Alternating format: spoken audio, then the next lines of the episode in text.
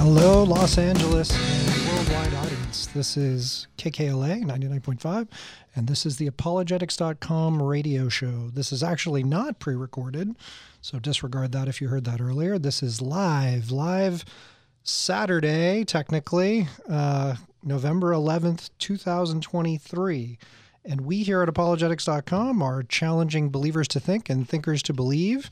We are 100% listener supported. So if you are moved but in any way to donate, or if you are so inclined, or if you've profited at all by our ministry, feel free to pray for us always. But if you can monetarily support us, do that. Send us an email. You can always send us uh, show ideas, so on and so forth.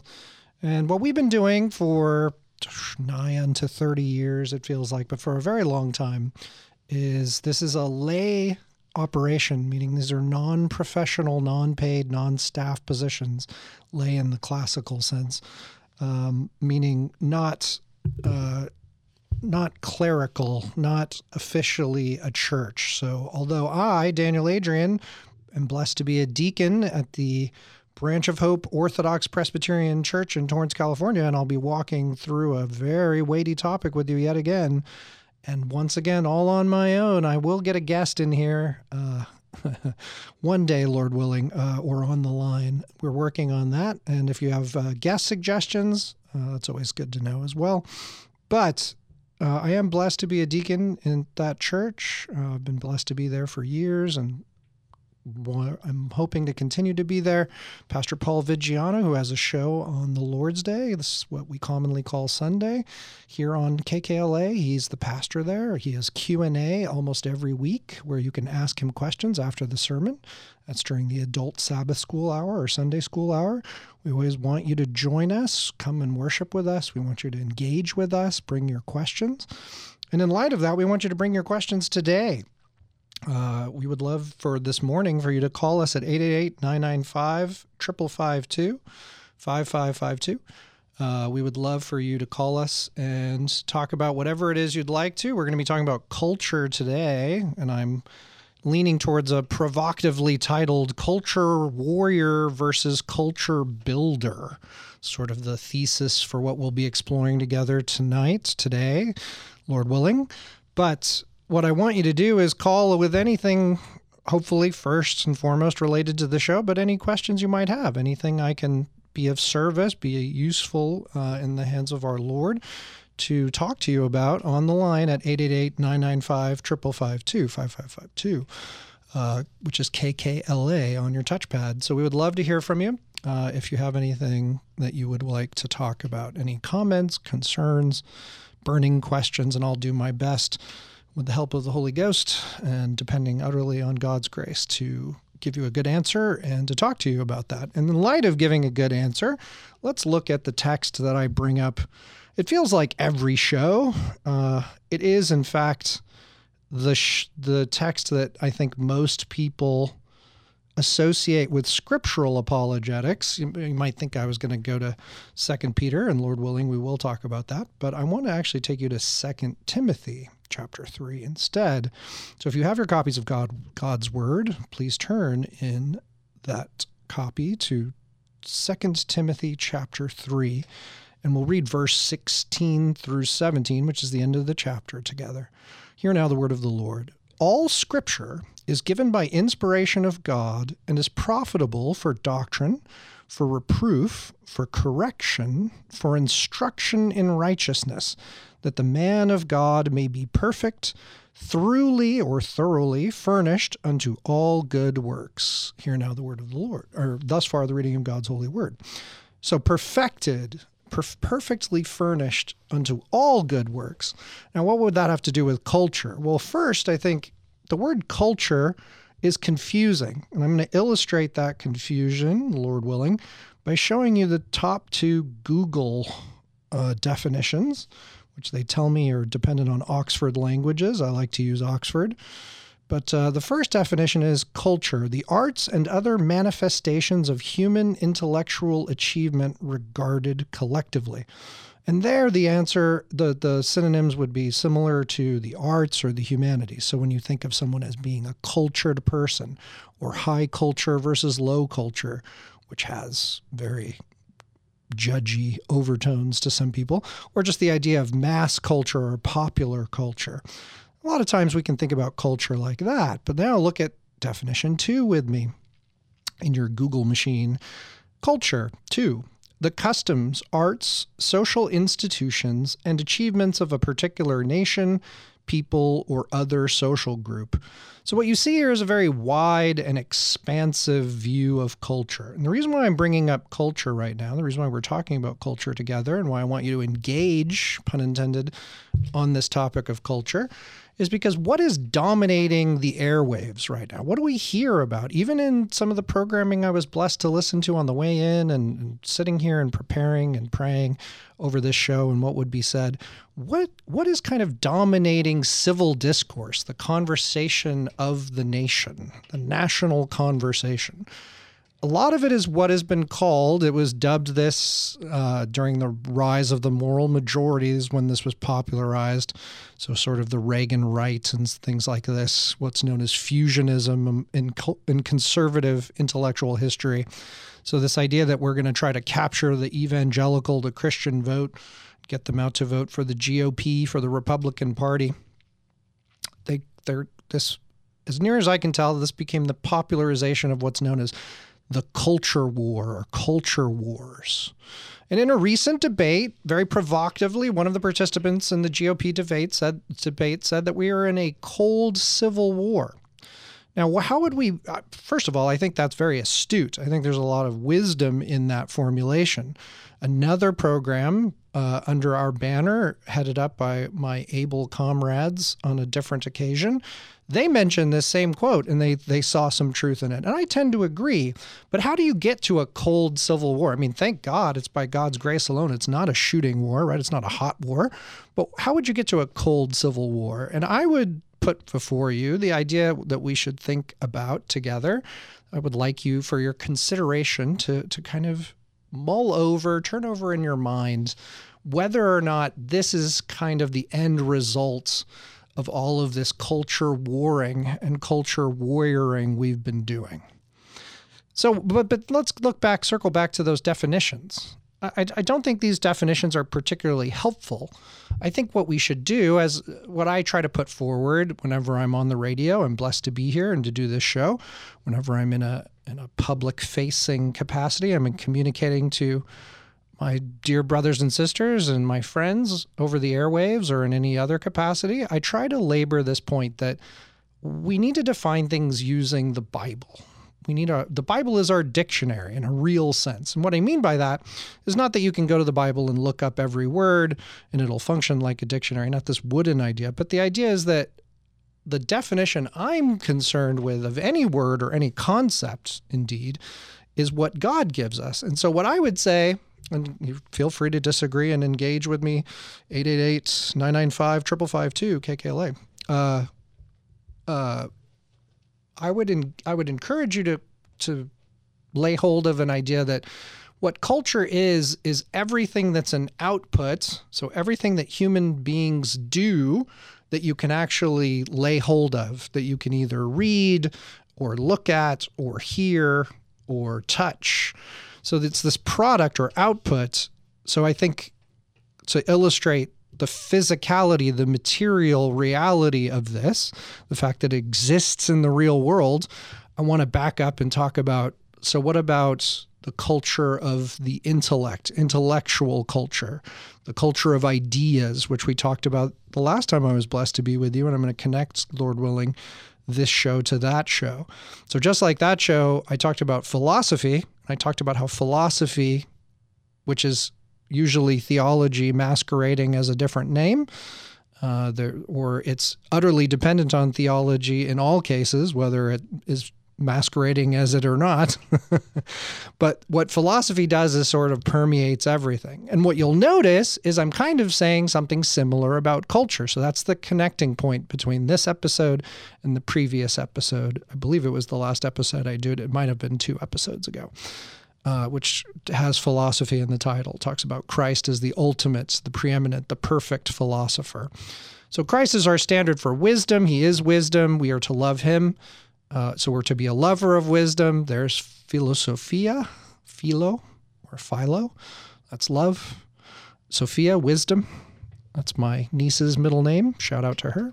Beautiful middle name, beautiful first name for a lot of people as well. But wisdom, lovers of wisdom. And so wisdom permeates everything internal world, external world, spiritual reality, physical reality, which is not you know this harshly separated reality right we're we are bodies with souls with spirits so we're physical and spiritual at the same time and that's how we work in the world but we're going to take these internal products these spiritual mental emotional products that are internal to us inside of us and then we're going to make something in the outside world so if it's an idea we're going to write it down or like right now i'm communicating a whole host of ideas hopefully clearly to you right now because I'm speaking them forth to you. And you're hearing them. You're so this is not something that's remained internal to myself. So culture is a little bit more restricted, but not by a whole bunch, right? Because, you know, you can argue that ideas precede everything that's going to happen, right? I have to have a plan, a mental plan before I can make a table. That's a cultural product. That's an output, right? That's something that becomes real in physical space and time. But the plan according to which I went about assembling or building that table, constructing, making that table, was first in my mind, was first in my spirit, was first mental, immaterial, inside, non physical. So, culture, I'd say, is when you get the table, or even if it's a sketch, right? If we can talk about architectural plans, that's culture. But see, what I'm hopefully driving home is culture is a lot. It's a lot. It's kind of everything that humans do, everything that humans think about and then share, everything that humans say to other people. If you're talking to yourself or you're having an internal monologue or dialogue with yourself, which is, you know, not that you're crazy, but that you're talking to yourself and no one's listening, it's not for public consumption. At that point, it's arg- I would say it's difficult to argue that that's culture. So once you have this idea of a culture, so why would you have a culture war? Well, what culture war, have you ever heard? Boy, are we sick of this, some of us who don't want life to be reduced to quote unquote politics. But have you ever heard that everything is political? And don't you just find that we're turning everything into a political battle? For example, the biological reality of men versus women. That's now a political fight. This is absurd right? We're now arguing are we going to argue that one is two and two is three? What are we doing?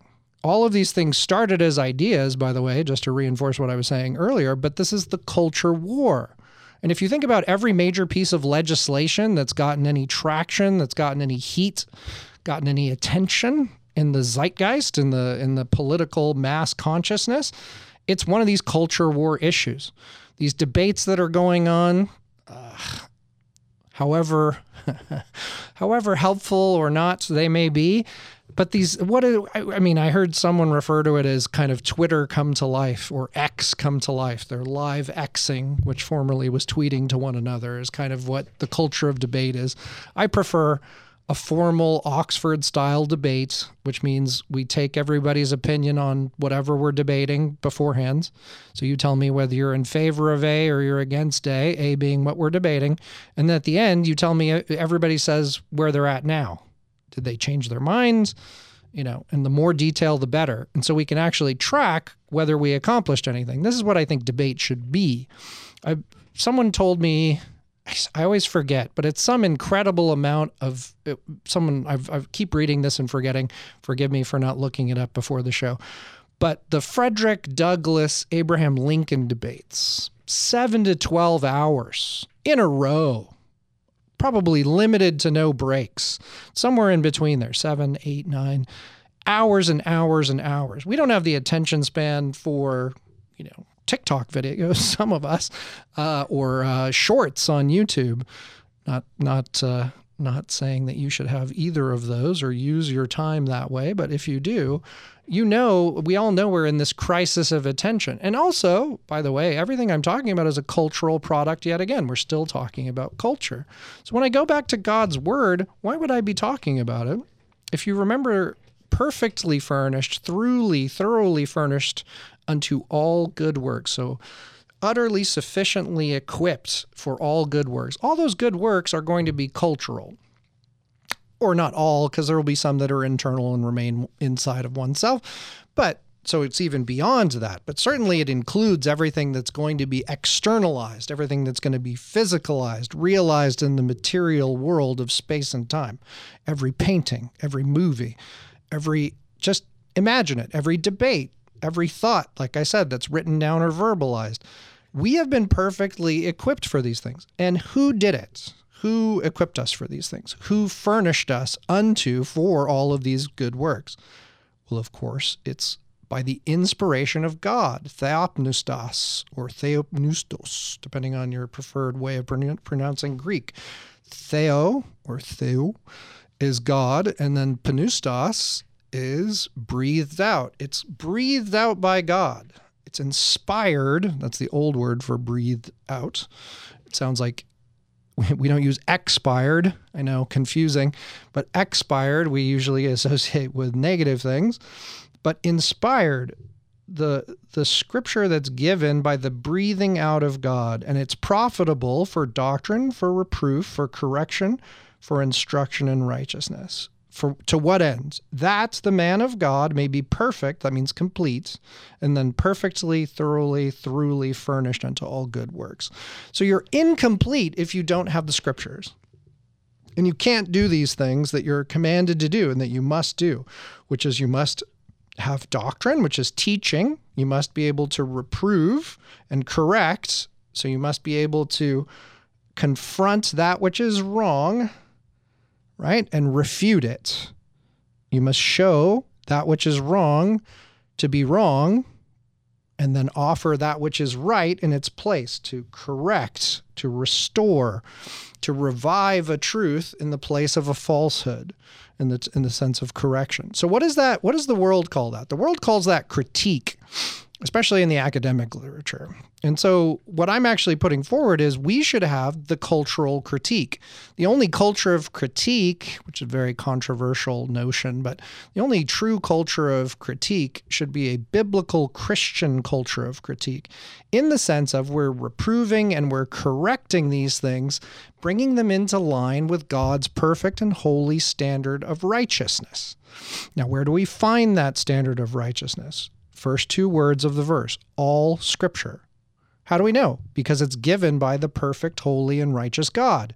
Those are the next words. Is given, and that is there is to help you understand, is given by inspiration of God. So it's God's word. This is the standard. This doesn't mean that you don't know things apart from the word of God, uh, meaning like you only know that which is written down in scripture and nothing else. So my name is not written down in scripture. I know my name. uh, I know that might sound silly to some of you. Some of you are familiar with my shows uh, and my episodes and my paneling, my guesting. So you know that I like to use this example. I like to bring it up. I want people to understand that I'm not denying that unbelievers, for example, don't know things, or that confused Christians who think that knowledge is authoritative, final, standard bearing knowledge is kind of coming to them and being set up in opposition or in rivalry to the text. What I mean by the text, the Bible, the 66 books of the Bible. Not, no Deuterocanon, sorry, Roman Catholics. No extra books, no lost books, but a complete, full, perfect, done canon. And this is why this verse is where I wanted to start, because all of these good works are flowing from an orthodox a biblical, a true, a right, by God's grace alone, understanding of the scriptures. If you want to talk about this and anything else, our number still is 888 995 5552. That's KKLA on the touchpad 5552. And we are apologetics.com, still challenging believers to think and thinkers to believe uh, after all these years. Blessed to be here. I've been a part of the show since roughly 2012, and I care about culture why do I care about culture? Why couldn't why some people will some people have literally said and you know to H because I know that might offend some people with the culture to to the pit, to the abyss with the culture, or that the culture belongs to the devil. It's a very popular idea. You'll hear it on the radio. You may hear it on this very station. Or that the culture has gone the way of the devilish route. It's gone demonic. And certainly there are demonic things in the culture. Certainly the devil exercises way too much power in the culture that we don't want to see. But why? And is that the way that God has designed his world? Has God designed his world to be a devilish, demon haunted, demon ruled world?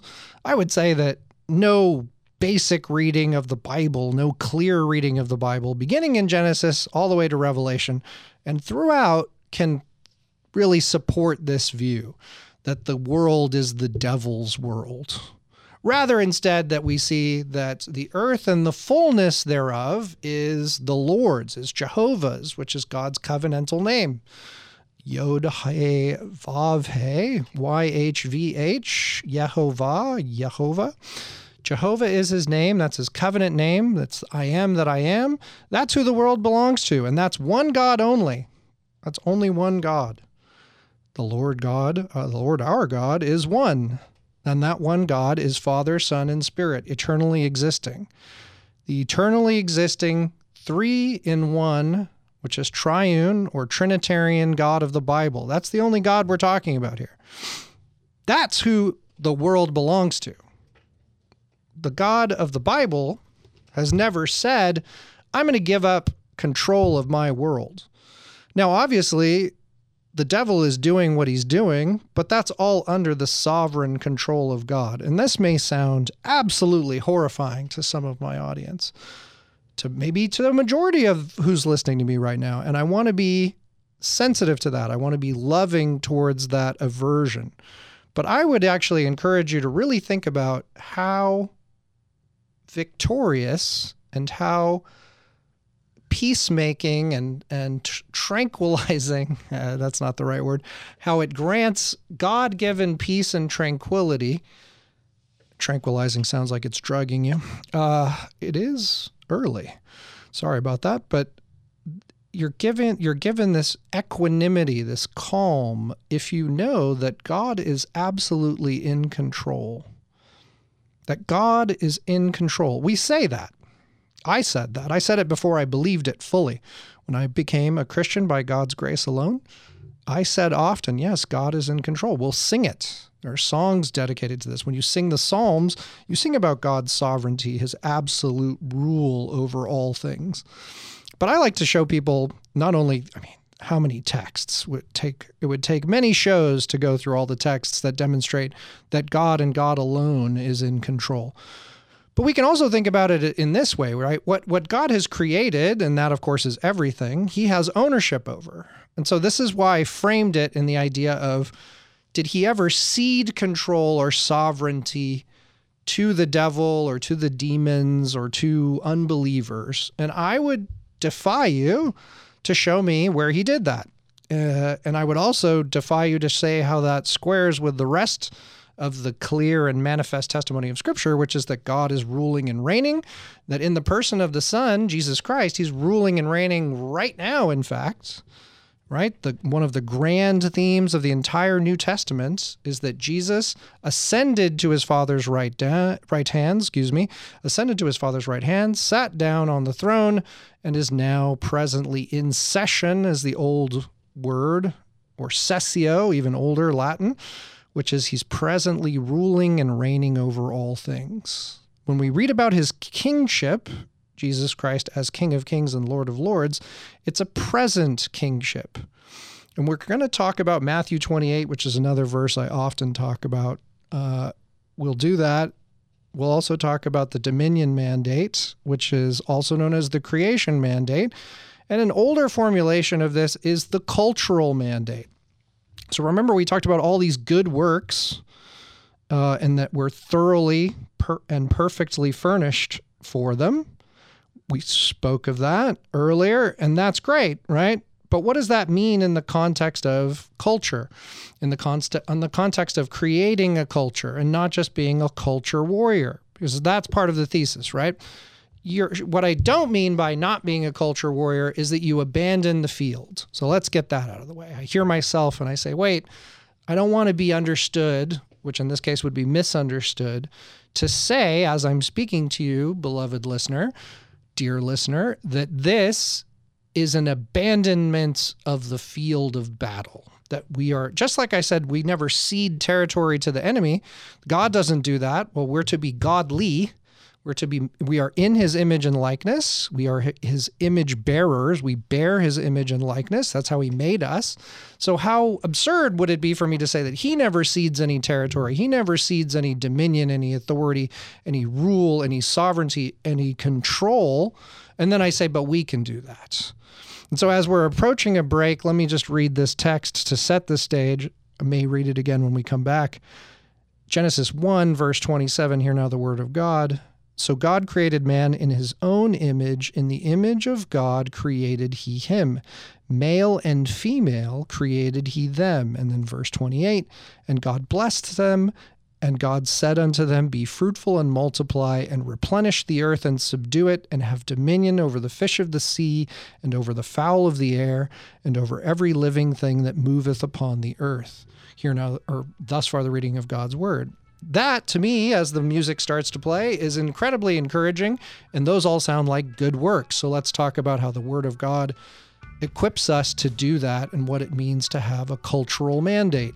Why we must create culture that is under Christ, for Christ, and to the praise and glory of Christ alone. Thanks for listening to apologetics.com. See you on the other side of the break.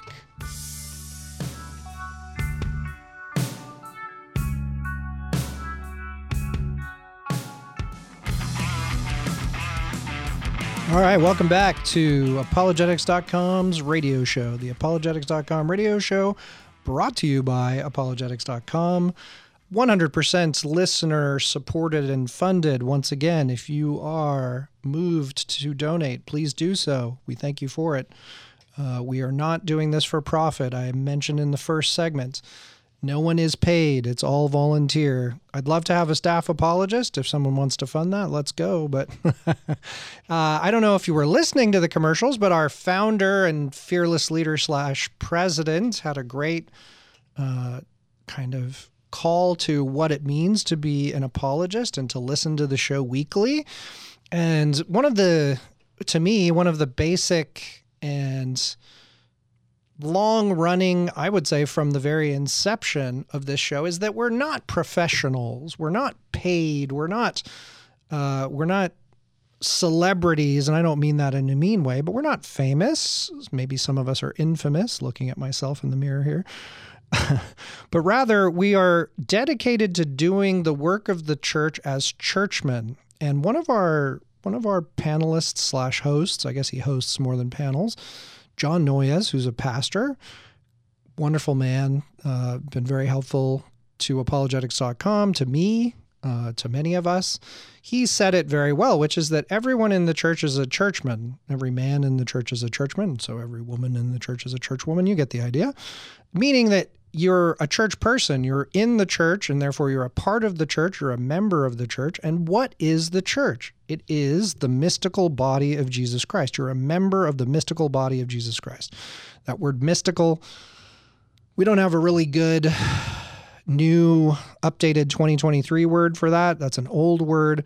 It's getting at the fact that we're not confusing the spiritual reality of the Christian church being Christ's body with his physical body. This was a big fight, right? We had a huge war, uh, a culture war within the church this time over what it means for Christ's body to be physical and for Christ to have a spiritual body, as the text talks about, and then for the church to be this mystical or spiritual body in this image of us as individual members being built up, being joined to, and being built up into perfection in Him.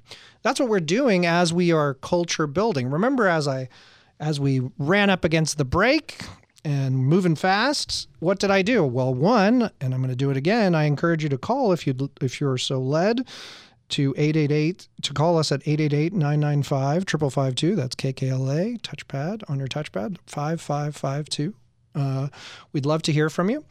I'd love to hear from you. The booth would love to hear from you. I know. Uh, we'd love to take your call. But if not, I will move on and press on to to try to bring home to you and just utterly reliant on the Lord to actually bring it home to you, but to be used as an instrument to bring home to you. Why? Why would we be? Why did I make an appeal for us to be culture makers? To create culture, to be culture builders. Why would I do that? Why would I say that? Let me read what I read going into the break one more time. And again, in your copies of God's Word, if you have them, Genesis chapter 1, verses 27 through 28. Hear now the word of the Lord. So God created man in his own image. In the image of God created he him. Male and female created he them. And God blessed them, and God said unto them, Be fruitful and multiply, and replenish the earth and subdue it, and have dominion over the fish of the sea, and over the fowl of the air, and over every living thing that moveth upon the earth. Thus far, the reading of God's holy word. There, I finally said it instead of repeating, hear now the word of the Lord. But here, so what is God saying?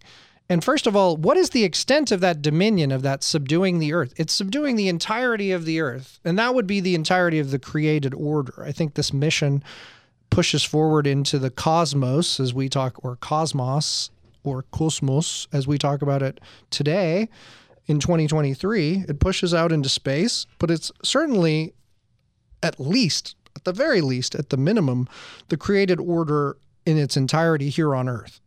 And I would argue if it's the created order in its entirety here on earth, why wouldn't it be the created order full stop? But that aside for the moment. So that's comprehensive. It doesn't get more expansive or exhaustive or that's that's complete, right? That's the extent of what we're to do. Are we doing that? I look at myself. I challenge myself. I, I, you know, I need to examine my own life. Am I living my life in such a way that this is the mission, this is the goal, that the earth would be filled and subdued, ruled over by Christians in a godly way for God, in obedience to God. It's not a lording over. The whole text, people will say horrible things about the Old Testament often, and even in the church. God forbid. But they'll say things like, well, it's a New Testament ethic or it's a New Testament idea that we're not to lord over one another. Well, this is not true. And lording over one another in the in the King James English and the older English is is how you would think about it when you hear it said negatively negatively, excuse me, or when you talk about it with a boss, right? Oh, my boss is lording over me. You're not saying that in a positive way. I'm not saying he's exercising righteous rule over me, which could be lording uh, in its absolute sense, right? But no, what the text is saying is you're to be a servant leader is very has become very popular. I think sometimes to the detriment of the clarity of the teaching in the sense of servant gets overemphasized. This is the, the classic trap. Right? We fall into this every which way in our frailty. Utterly dependent on the Spirit of God, we have to give equal weight to servant part of leadership and the leader part of servant leadership. You still have to lead. Jesus led, he led his disciples and he served them. There's no contradiction there. That's the model of servant, that's the perfect, preeminent, ultimate model of servant leadership, right? He led those people who followed him, right? They followed him as their leader. He was their master. Rabbi is not just teacher, it's master, right? When they call him rabbi or Rabboni in some cases, what do we see? We see then that he was a leader. But how did he lead? He washed the feet of his servants, of his followers. So he served his servants. He served those who served him. This is the model. There's no contradiction, there's no tension. I can exert power in my home as a as a patriarch, as a leader in the home, as a father, Lord willing, someday, but as a son uh, in the righteous relation to my mother, uh, to my my my nieces and nephew, to all of my relations, I can do that and still serve them. And in fact, I can't. I not only can I do that, but by God's grace, I must do that. That's what I have to do, and that's just in the family. And remember, I started on this with the extent of this dominion, this subduing, this filling. It's the entirety of the earth. And then look at the things that the dominion is over, right? Let me remind you dominion over the fish of the sea, and over the fowl of the air, and over every living thing that moveth upon the earth. That's the latter half of verse, uh, sorry, verse 28. What am I saying? Or so what's missing there? That's a Hebraism. So that's a that's a Hebrew way of saying over everything, over all living things. So dominion from Christ goes over all living things. And of course, when we think about Christ as the ultimate example and model and as perfect in every way in his earthly life, this makes sense. And I alluded to this in segment one. So in the previous segment, I talked about Matthew 28.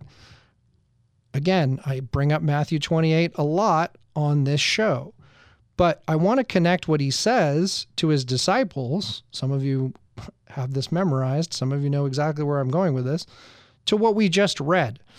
So people will make this argument well, Jesus fulfills the dominion mandate. Well, of course he does. I'm not going to argue with that. How could I argue with that?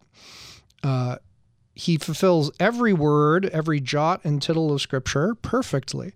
But he did not fulfill, I, I, I would challenge anyone who says that, and by that meaning that he fulfills it such that we don't have to that our obligation to be culture makers, dominion takers, is eliminated, is fulfilled such that we don't have it anymore, I would challenge them to again substantiate that, prove that from the Word of God. And my contention, I would I would humbly put before you that that's not going to happen. So Matthew 28, starting in verse 16 in your copies of God's Word, if you have it, I would encourage you to look at it. Hear now the word of the Lord. Matthew 28, verse 16. Hear now the word of the Lord. Then the eleven disciples went away into Galilee, into a mountain where Jesus had appointed them. And when they saw him, they worshipped him, but some doubted. And Jesus came and spake unto them, saying, All power is given unto me in heaven and in earth. Go ye therefore and teach all nations, baptizing them in the name of the Father, and of the Son, and of the Holy Ghost, teaching them to observe all things whatsoever I have commanded you.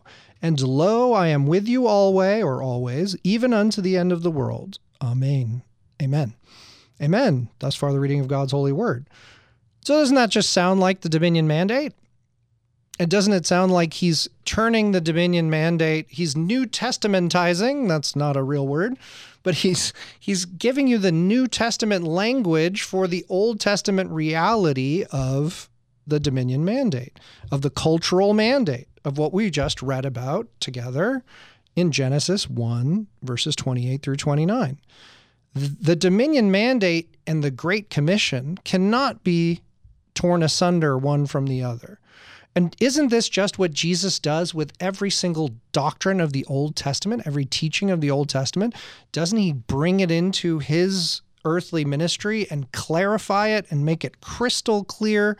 He he makes it easily apprehensible, easy to under, easy to be understood, which is pretty funny that I went with easily apprehensible first. Uh, irony. He he go he he makes this thing easy to understand. He adds to the teaching in order to in the sense of clarifying it right he he doesn't add to the word of god in an unlawful way because he's perfect he's sinless and that's a sin to add to the word of god but rather he says look i am god and i'm telling you his word and I'm explaining his word. And so this is his explanation, I'm convinced, of what it looks like, what the New Testament reality of the Great Commission, the, the New Testament reality that is the Great Commission, what that is in relationship to the cultural slash creation slash dominion mandate. So, this call to biblical stewardship, if I'm to be a steward of creation, if I'm to exercise creation care, which is this notion of I'm to be a faithful steward of what God has entrusted to me, which in, in Adam is the entirety of the world. So then the last Adam, the second Adam, the perfect Adam, the ultimate Adam, Jesus, the fulfillment of Adam, he he tells you that he is this. I mean, it's explicit in Romans. Read Romans for this if you want So, don't trust me. Don't take my word for it in that sense. Check me with against the word of God. Check everybody you listen to against the word of God always, faithfully and diligently searching the scriptures daily to see if these things are so. What do you see? What do you see when you do that? When you look at the Bible, you see that he is that antitype. He is that fulfillment of what Adam is in the garden when he's given dominion. And of course, Jesus Christ has what? Go back to verse 18. And Jesus came and spake unto them, saying, All power is given unto me in heaven and in earth. So go ye therefore. So um, verse 19 is, Go ye therefore. So therefore, because all authority, all power is given unto me in heaven and in earth, therefore, as a result of that, you go, all of you, and you teach all of the nations and you make them disciples. You disciple all of the nations. You baptize all of the nations. The nations, those are the peoples, all of the peoples of the world. Again, think of the expansiveness of this commission and the expansiveness of Genesis 1, verses 28 and 29. There is no only Christian nations. Well, first of all, who are the Christian nations? No, it's we're making Christian nations in fulfillment of the Great Commission. We're we're being used instrumentally. The Holy Ghost uses us. The Holy Spirit uses us to Christianize, to disciple, to baptize, spiritually considered, to teach all nations in what? In the name of the Father. So teach all nations and baptize all nations in the name of the Father and of the Son and of the Holy Ghost, of the Holy Spirit. Teaching them what? Remember, teach teaching them to observe all things whatsoever Jesus commanded the disciples. So everything they learned. And then he gives you the guarantee. He gives you the promise. Jesus then gives us all the promise of why this is going to come to fa- to come to pass, excuse me. This is going to come to pass. This is inevitable. There's no doubt here. There's no room for questioning that this is going to be the Christian culture that Christ, through his church, is making. Why? Because he says, And lo, so behold, look at, consider, and lo, I am with you always. Always, the old way of saying that. Even unto the end of the world, unto the end of the age. What's the end of the world? Has the world ended? No may feel like it's ending. It may feel like we're closer to the end than the beginning. I don't necessarily think that. But when we look to this, we, we know that the end of the world, the end of the age, the end of the aeon is when? It's when Christ returns physically to judge the quick and the dead. It's the last judgment. It's the final day, the last day. That's the end of everything. That's the end of everything that we think of as the current world order, the current world. That's what ends and resolves everything. And that's why we pray, even if we believe that there may be many long ages of time, long spans of time before Christ returns. Even so, come quickly, Lord Jesus. That's why we pray that, because we want that end to come in God's perfect timing. The parallel to this is if you were an, an Old Testament Christian culture maker, right? A biblical Jew, you're making a biblically Jewish culture. You were to be praying for the coming of the Messiah. And you would have prayed, depending on when you were born in the Old Testament, for potentially thousands and thousands of years. But you weren't praying that he comes in thousands of years because you don't know. You certainly don't know in the Old Testament when he's coming. There are signs of his coming you, you can discern those signs by faith, the, the, the word of God being brought home to your heart by the Spirit of God, your mind being illumined or illuminated, light being brought to you about those texts from the Spirit of the Lord, sure. But there's no timing. There's no, this is when it happens, uh, except in Daniel.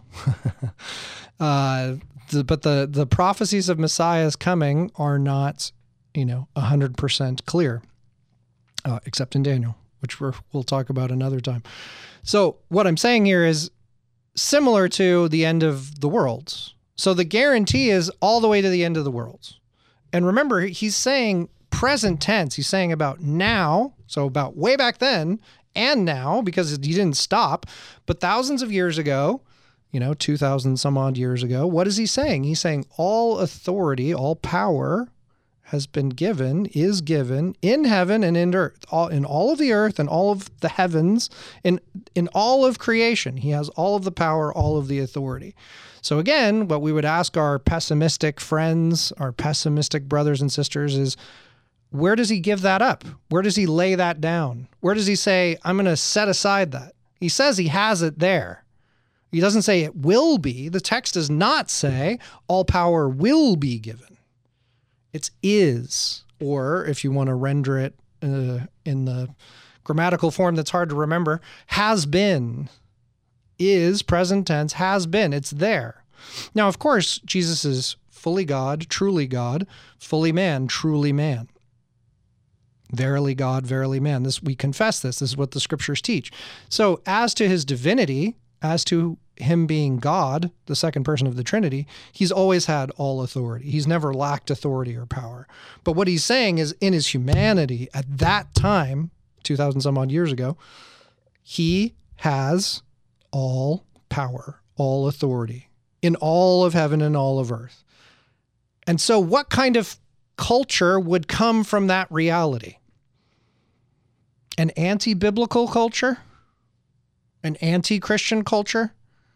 Is that what we would find? What kind of culture comes from the reality that we considered together in Genesis 1 28 and 129? Chapter 1, verses 28 and 29. What is it? Are we not still Adamic, meaning sons of Adam? You know that Adam means humankind, Adamah in Hebrew. That's humankind or mankind. Are we some new thing? We're no longer of Adam? No, of course we're of Adam. That's actually why we need Christ. Because we're of the first Adam. Adam is our forefather. Eve is our foremother. They're our first father and our first mother, our first parents. Every single person who has ever existed is descended from Adam and Eve. But for the human nature of Jesus, in the sense of he was conceived by being overshadowed by the power of the Holy Spirit. So there's a little bit of a little that's a huge difference. This is the absolute essential necessity of the virgin birth. Always good to think about why we believe in a virgin birth and must believe in a virgin birth, and why a religion that doesn't believe in the virgin birth is actually not Christian. So if you read this book that was written 100 years ago or so, Christianity and liberalism, the ultimate takeaway is that liberal Christianity is not Christianity. And this is true because of what they deny. Now, that doesn't mean that all liberal Christians aren't Christians. Uh, you don't want to say that because, one, it's not true. And even if it's true in a particular case, if you're talking to somebody and they don't happen to be a Christian, they probably don't want to hear you say you're not a Christian. Unitarians who deny the Trinity, they don't want to be told that they're not Christians. They don't like it when they're they're told they're not Christians. So you have to build up to that. You can't just drop the hammer on them. Someone referred to it as, you know, pulling out a bazooka from the jump, like from the start of the encounter. We don't want to do that. But we want to build towards this idea of if you I mean, how do you have a sinless savior uh, apart from a virgin birth? How do you get that? Right? If he's born in iniquity and shapen in sin, conceived in sin, shapen in iniquity, excuse me. Uh, but if he's in, if, if he's made of the same carnal, wicked stuff, fleshly wickedness, wicked flesh, not good flesh, how then would he be sinless? Everyone born in Adam, in that sense, is sinful. But so again, who besides the human nature of Jesus escapes this dominion mandate, this cultural mandate?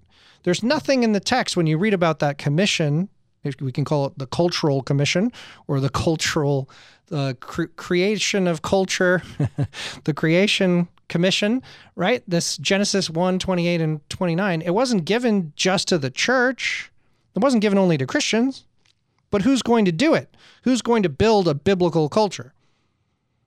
So if God says you need to make a culture, you need to do this stuff, you need to exercise dominion, you need to fill the earth and rule over it, subdue it in a godly way, who's going to do that? Are Muslims going to do that? Mohammedans? Are Jews going to do that? I mean, unbelieving Jews. Are Buddhists going to do that? Are Hindus going to do that? Are pagans of any stripe or kind going to do that? No, of course not. This is absurd. The only people who build a biblical and Christian culture are Christians. And so this is why culture war, sure, you're not in the sense of we're not shrinking back from the truth, and this is this is what God says about abortion, which is baby murder. This is what God says about LGBTQ, which is sodomy and other sexual immorality. This is what God's word says about all the hot button, all the controversial issues of the day. This is what God's word has to say about, you know, uh, Israel, the current nation, versus Hamas. Right? We bring the word of God to bear on every single culture war topic. We don't shrink back. You know, Paul, when he's talking about his ministry, the Apostle Paul, inspired by the Holy Spirit, talks about how he shunned not, he did not neglect, he showed forth, he shared the whole counsel of God. He didn't fail to share, to proclaim, to authoritatively teach the whole counsel of God. So, of course, we bring the whole counsel of God. That's everything that God has revealed in His Word to bear on these cultural issues. So, there's your culture war if you want to reclaim what culture warrioring should look like from a Christian perspective. But what I'm calling on you to do, hopefully using Scripture and proving from Scripture, that that isn't enough.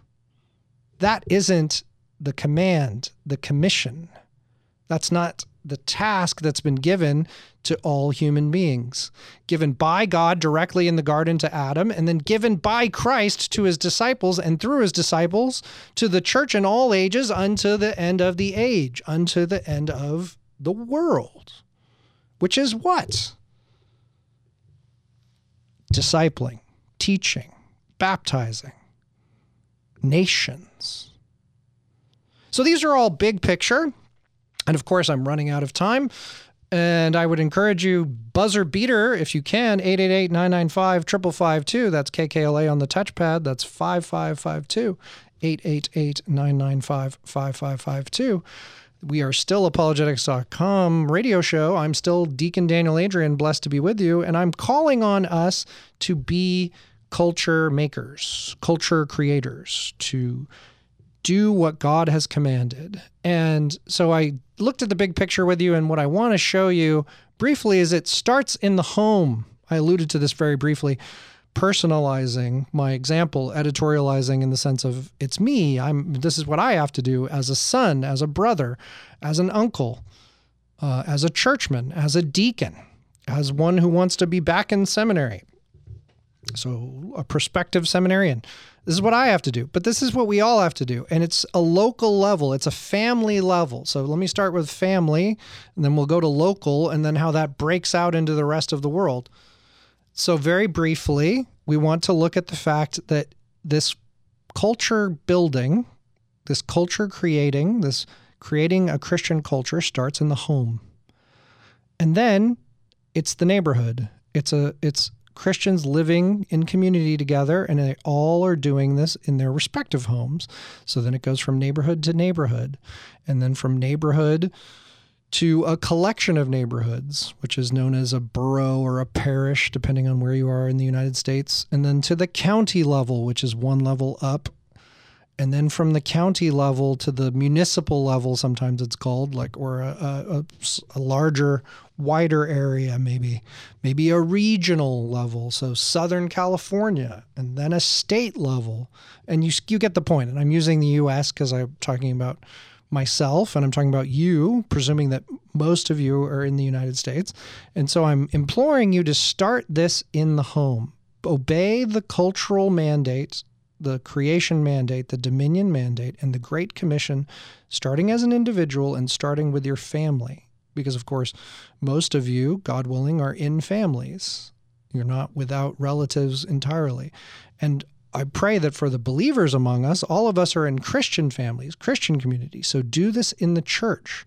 Create this culture by God's grace alone. The Lord Jesus Christ being our guide, being our being the author of this work in us, the finisher of this work in us, the one leading us and inspiring us to do this, the Spirit of God giving us the grace needed, equipping us to do it, and furnishing these good works by the Word of God alone, as we talked about. These are the things we must do in order to make the world redound to the glory of the Lord Jesus Christ, and every knee shall bow and every tongue shall confess that Jesus is Lord. That's the culture we must build. We love you. I love you. Love the booth. Thank you, booth. Thank you, everyone. Uh, this has been apologetics.com. I've been your host, Deacon Daniel Adrean, branchofhope.org, coming to you from representing Branch of Hope Orthodox Presbyterian Church in Torrance, California. Thanks again for listening, and God bless you.